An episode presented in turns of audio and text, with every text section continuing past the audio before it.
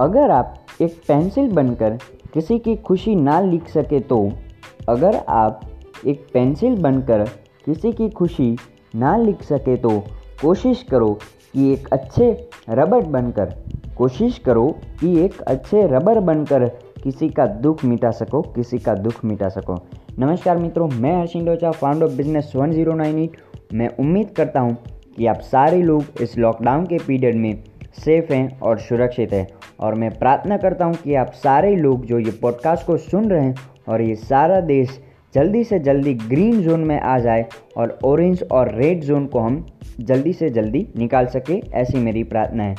आज है डे 28 में और सुबह के बज रहे हैं 10 आज हम अपना पॉडकास्ट को लॉन्च करने जा रहे हैं और आज से हम आपके लिए कोई ना कोई ऐसा टॉपिक लाएँगे जो आपको मोटिवेट करेगा और लाइफ में आगे बढ़ने के लिए आपको इंस्पायर करेगा। Thank you